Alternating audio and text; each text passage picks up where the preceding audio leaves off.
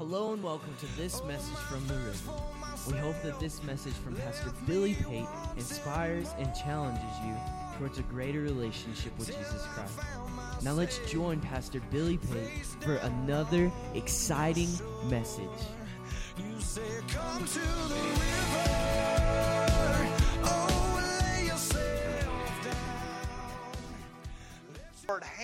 Just been on my mind constantly and he's just been speaking to me about uh, the representation of the hands in scripture and, and what we have in our hands as his children.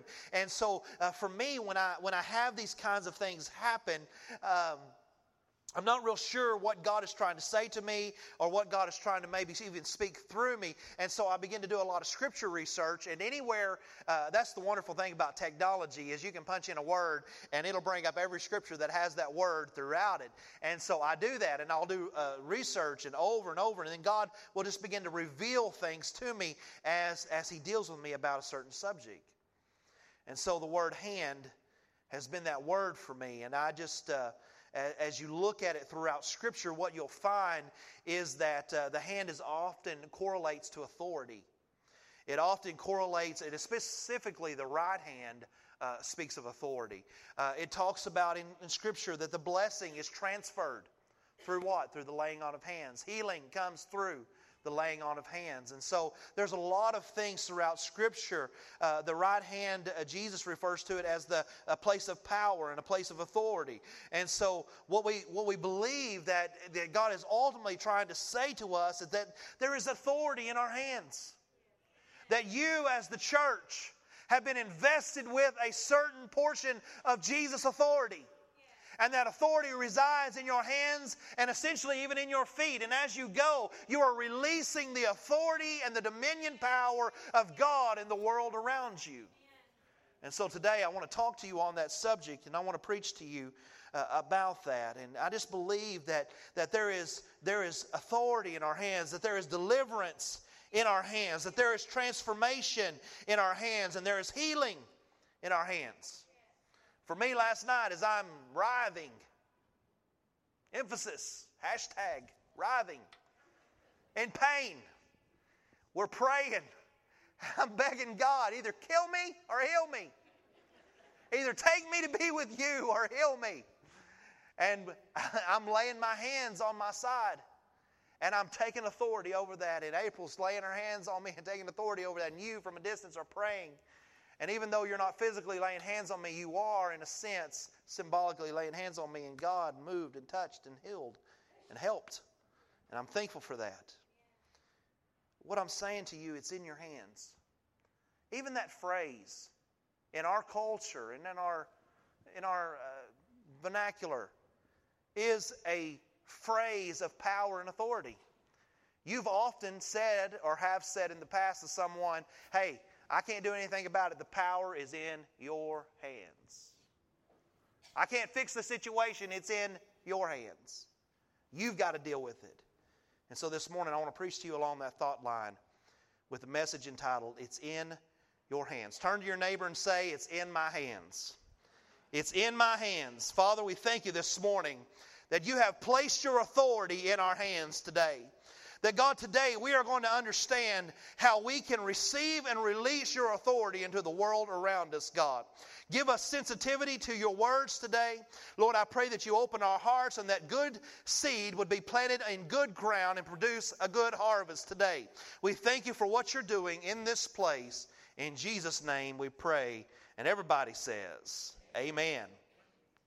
Luke chapter 10, beginning in verse 1. It reads, it says, After these things, the Lord appointed 70 others also. Underline 70 others also. And sent them two by two before his face into every city and place where he himself was about to go. Then he said to them, The harvest is truly great, but the laborers are few. Therefore, pray the Lord of the harvest to send out laborers into his harvest. The first thing I want us to understand this morning is that the authority of Jesus has been placed in your hands. The authority of Jesus has been placed in your hands today. It says in the scripture that Jesus called 70 together and he appointed them. He appointed them. That means he invested in them a measure of authority, and they were sent out as, as ambassadors, if you will, uh, for him into the world around them. They were sent and commissioned and appointed by Jesus for that purpose. The word appointed there actually means to show or exhibit, is a broader explanation of the word. God desires, listen to me, church, God desires to show Himself to the world through you. He desires to exhibit His power and, yes, His authority in the world through you. He has appointed you. And that term captures that whole concept in essence, and it speaks of releasing that into the world around us. You've been appointed. You've been appointed this morning. Some of you need to hear that today. You don't believe it. I'm saying to you, you've been appointed by God. You've been chosen by God. You have been pulled out of darkness into His light, and you have been called according to His purpose. You've been appointed. It says in the first part of verse 1 of chapter 10 after these things, what things? What things might Jesus be talking about there, and then Luke, as he writes this, be talking about what things. Let's go to chapter 9 now and let's see. So let's go to Luke chapter 9, verse 1, and we're going to stay in Luke 9 here for just a few minutes. It says, Then he called his 12 disciples. Underline, he called his 12 disciples together and gave them what? Power and authority over all demons to cure diseases he sent them to preach the kingdom of God and to heal the sick. Now skip on down to verse 6. So they departed and they went through the towns, preaching the gospel and healing everywhere. What I want you to understand this morning as we look back in chapter 9 is that anytime there is an investment of authority, there is an expectation of the authority to be expressed. Anytime there is an investment of authority, when Jesus comes to us and He invests us with authority, He appoints us, He calls us, and He puts His mark upon us, there is an expectation from Jesus Himself that that authority that has been placed in us is to be expressed in the world around us. In other words, He doesn't give it to you for you. He doesn't give it to you so you can live a better life just for you. That's part of it, yes, but that's not His purpose. His purpose is so that you will take what He has given you and you will express it in the world around you, that you will walk in dominion power and you will begin to claim territory for the kingdom of God. He wants you to walk, and everywhere you put your foot, He promises to give it this morning. And so there is an expectation of Jesus that that authority is to be expressed. If you read in the, in the, in the chapters, you'll find that when they come back, Jesus wants to hear a report. He's looking, he says, Now I've given you my authority, I've sent you out, you've been gone out, now you've come back, now report. What did you do? How did you use what I was given, what I give you? Do we need to go back to the parable of the talents? The master gives the talents. He leaves for a season of time. When he comes back, he expects a report. He says, How'd you do with the five I gave you? And the guy says, I did good, master. I got you five more. How did you do with the two? I, I did well. I got two more. How did you do with the one? Uh, I buried it. I hid that sucker. I put it deep in the ground. No, he expects there to be that authority expressed, and that authority expressed will result in fruit. There will be a clear, clear uh, reward that comes from our expression of authority. That expression of authority should always be accompanied by results. There should be a showing of God's working in my life. And as I am walking in Him, working through Him and Him through me, there is something changing in the world around me. I can look back at my trail and I can see fruits that are being produced because of my my my uh, my involvement, my experience, my my my presence being in the midst of whatever I'm whatever I'm doing. In verse one, Jesus invests and places authority in his twelve disciples. And in verse 2, he expects them to go. He gives it to them and it says, Go. It says He sent them. And finally, in verse 6, what we see here, it says they went through the towns preaching the gospel and healing everywhere. There were visible fruits of their labor. Now let's go on to Luke 9, verse 10 through 17.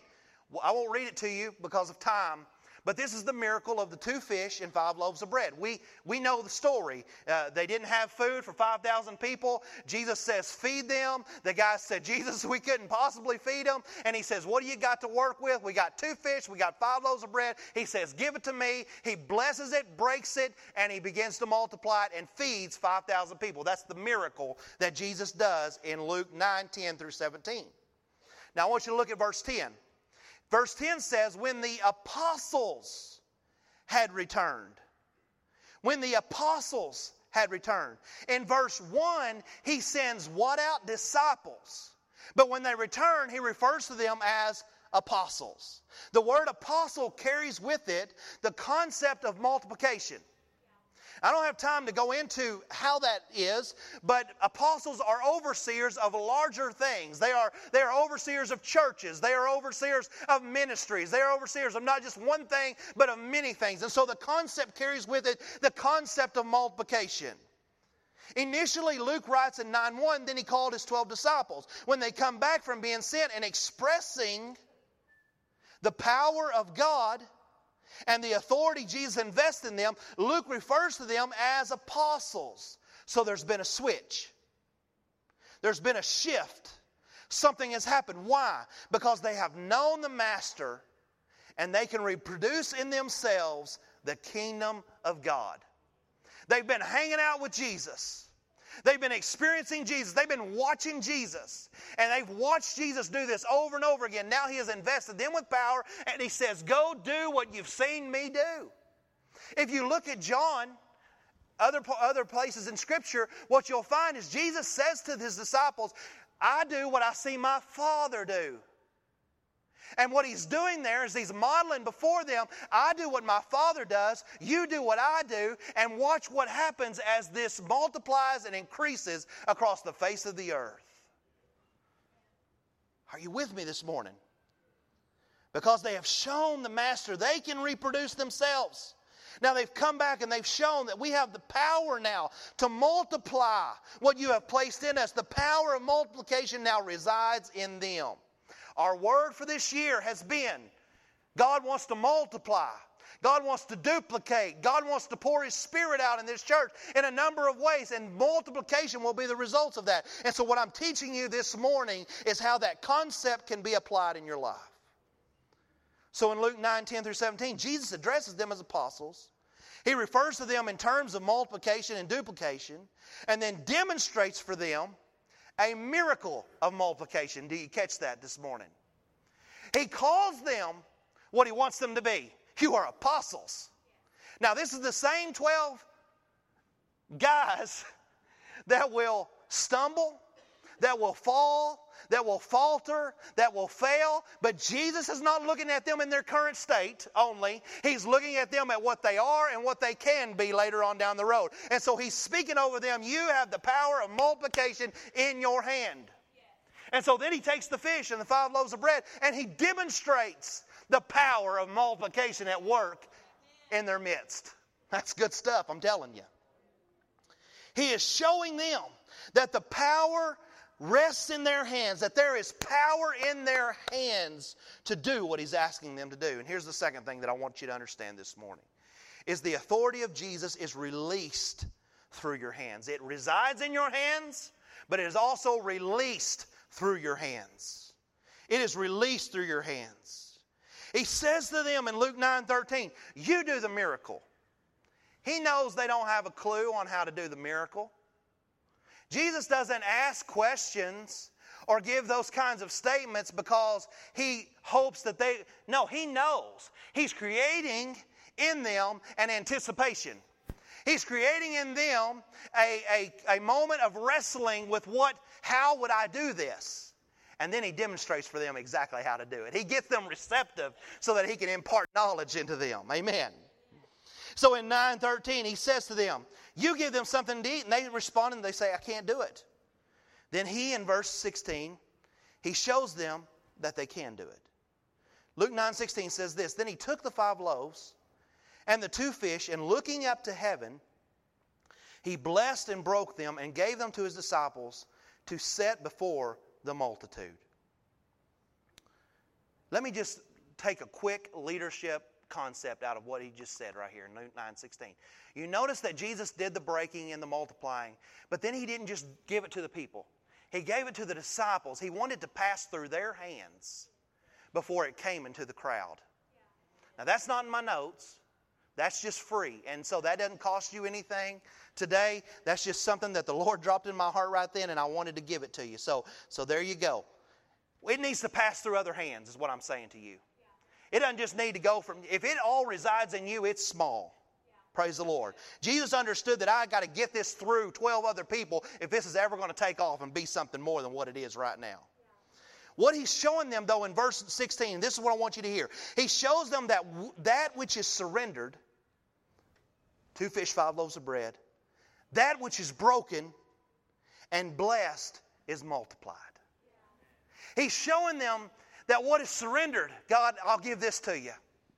What is broken, oh, I'm going to go through some brokenness from time to time. But whatever I surrender to the Lord and whatever He breaks in my life, He also is going to bless that. And when He blesses it, it shall be multiplied. Amen. Now let's jump on down to Luke 9:49. We're on a journey here today. 9:49. Now John answered and said, Master, we saw someone. This is after they come back after the miracle, and now they're gathered up with Jesus in some private time, and they said, Lord, we saw someone casting out demons in your name, and we told him not to do that. And Jesus said to him, Do not tell them not to do that. He says, For whoever is for us is on our side. So don't be telling people not to do it. If they're on our team, then they're on our team. Praise God. We want to bless them in what they're doing. Here is the misunderstanding by the disciples. They were sent out to do what? They were sent out to express the authority that Jesus had invested in them. By doing so, what happens?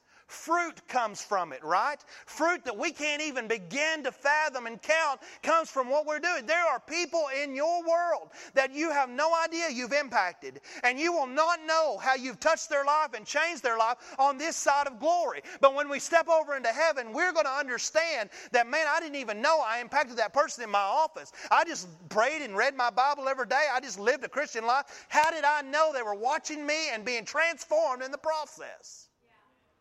We have no idea.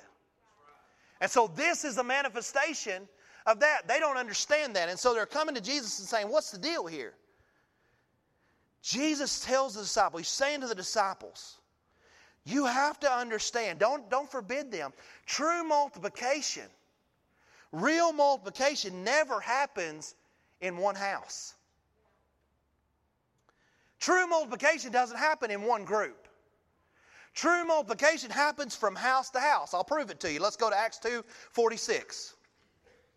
So continuing daily with one accord in the temple, it's on the screen, and breaking bread from what? From house to house.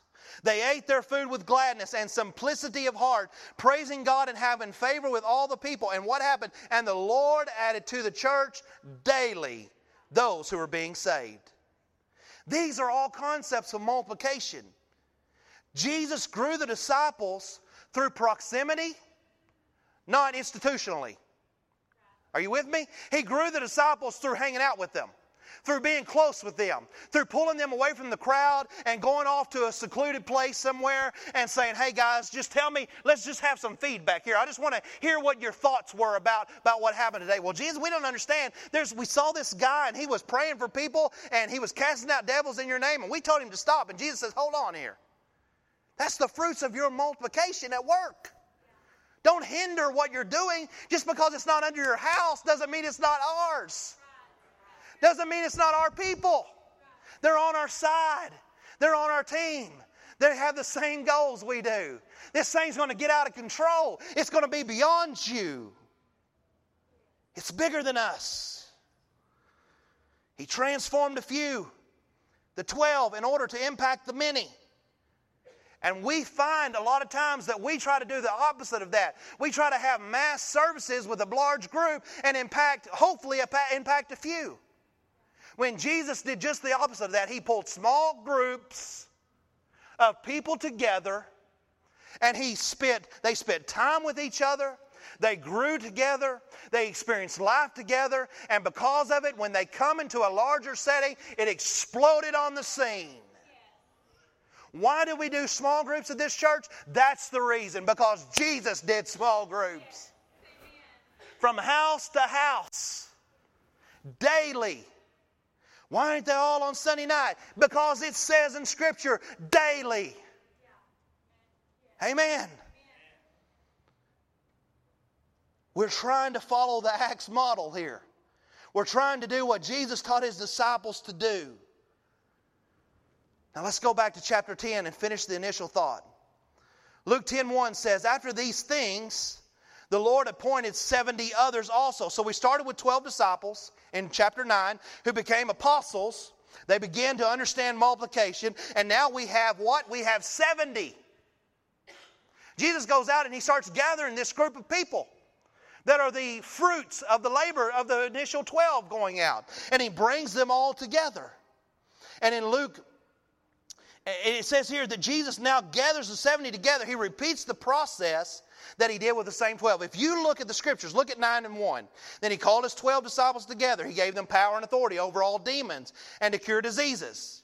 In Luke 10 and 9, what does he do? He calls the 70 together and he tells them, Heal the sick and tell people the kingdom of God is near to you. It is the same mandate. He does the same thing. Now he just does it with a larger group. He takes 12 they, they make 70, he pulls 70 in, and he repeats the process. Now, listen, and here's something I want you to understand. This is, this is necessary for us as we move forward with what God is asking us to do. Jesus does adjust the methodology a little bit. He adjusts the methodology. He adjusts the way that he does it initially. Initially, he just says, Hey, 12, go get it and make it happen.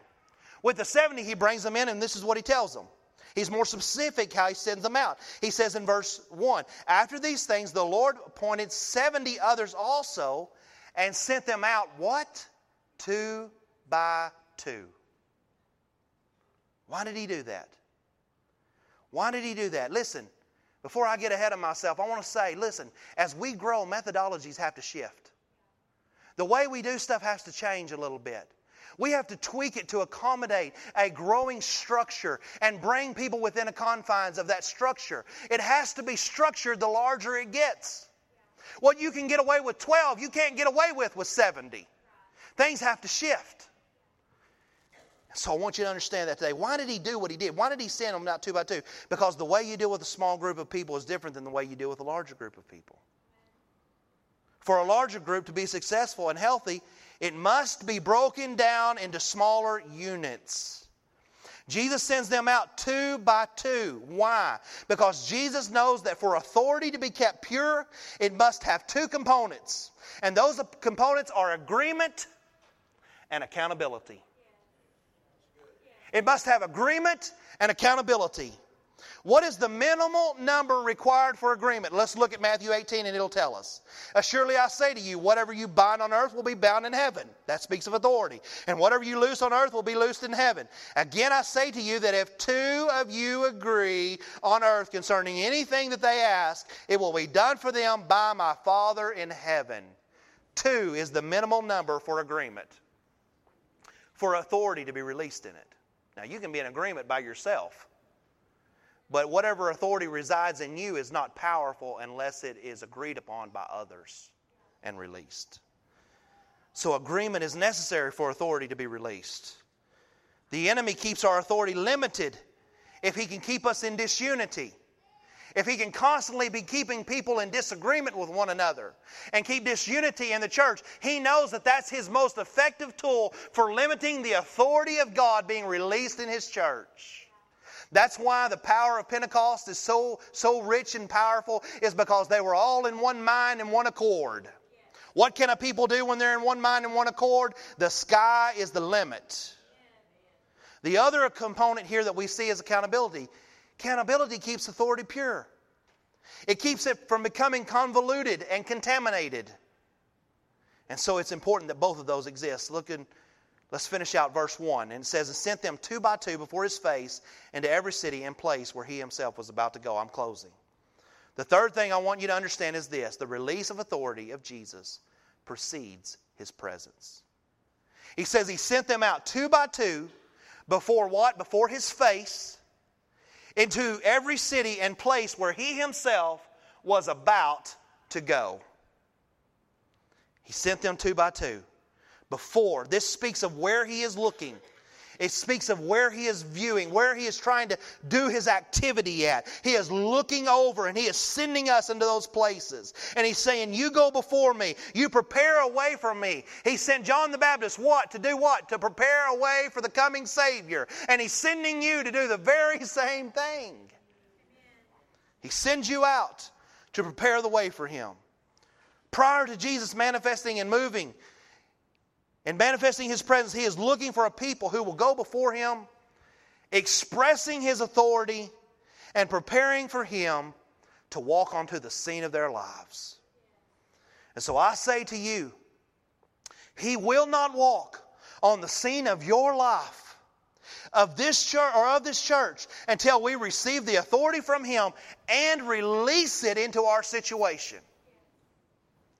He will not walk on the scene of your life until you receive from Him the authority that He has already granted you and you begin to release it into your situation. What are you talking about, Pastor? I'm saying if you've got financial issues, you need to release the authority of God on those finances. Lay your hand on your checkbook and say, It is not God's will that I struggle week to week, month to month, and I'm barely got enough. God said He would supply my needs according to His riches through Christ Jesus, and I will not tolerate the stealing and the robbing from my enemy over my finances. I take authority and I release it into my situation.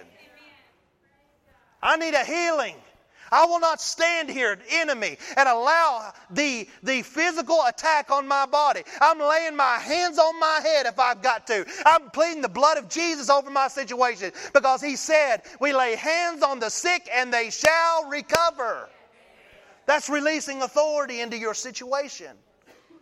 I promise you, I promise you that you can gripe till you're blue in the face about your situation, but that doesn't release anything but depression, discouragement, and more of what you've already got. Start taking authority over your life and releasing that into your situation. When we do, I promise you, Jesus will walk onto the scene and everything will change. Amber, would you come to the keyboard this morning?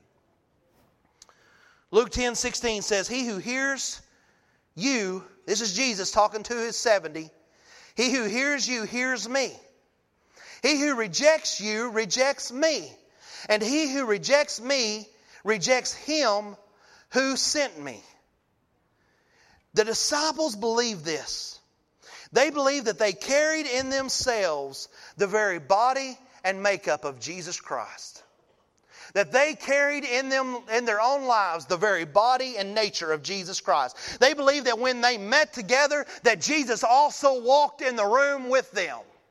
They believed that when they laid hands on people that Jesus also laid his hands on those same people. They believed that where their feet went, Jesus' feet went. And they believed that where he was present, that he was always present in them as people. Listen, church.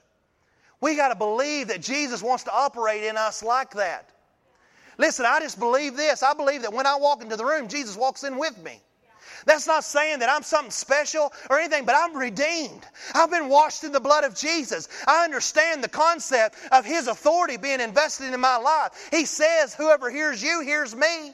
Whoever sees you sees me. He's saying to us that when you're in the room in your mind, I'm in the room with you. Praise God. You're not without Him. He resides in you. So I'm challenging you, don't be afraid. You can go ahead and play. You don't have to wait on me. Don't be afraid to release His authority into your situation. Luke 9 or 10 19 says, Behold, I give you the authority to trample on serpents and scorpions and over all the power. What power? Over all the power. Somebody say all in here. Okay. You got to receive it if you want it for you. Uh, over all the power of the enemy. But there's some things you just, no. Over all the power of the enemy. Don't make it complicated. It's just what it is. And nothing, nothing, where's that scripture? And nothing shall by any means hurt you, is what it says. Nothing. When we do release His authority onto the scene, He promises to show up. And when He shows up, we will see things we never dreamed of. This is His promise, and this is so good. It goes right in line with what we've been saying over the past several weeks that He's given us eyes to see and ears to hear. Verse 23 Then He turned to His disciples and said privately, Blessed are the eyes which see the things you see. For I tell you that many prophets and kings have desired to see what you see and have not seen it, and to hear what you hear and have not heard it. The power to change your situation, to change this community, and to change this region, it's in your hands. We hope you have enjoyed and been encouraged by this message. We would love for you to join us at the river on Sunday mornings at 9:45 for Sunday school and at 10:30 for morning worship. We also provide our midweek service for all ages on Wednesdays at 7 p.m. If you would like to support the various ministries at the river, please go to our giving tab. We would love for you to visit us at 1110 South Preston Street in Burke Texas. And as always, we encourage you to come experience life with us at the river.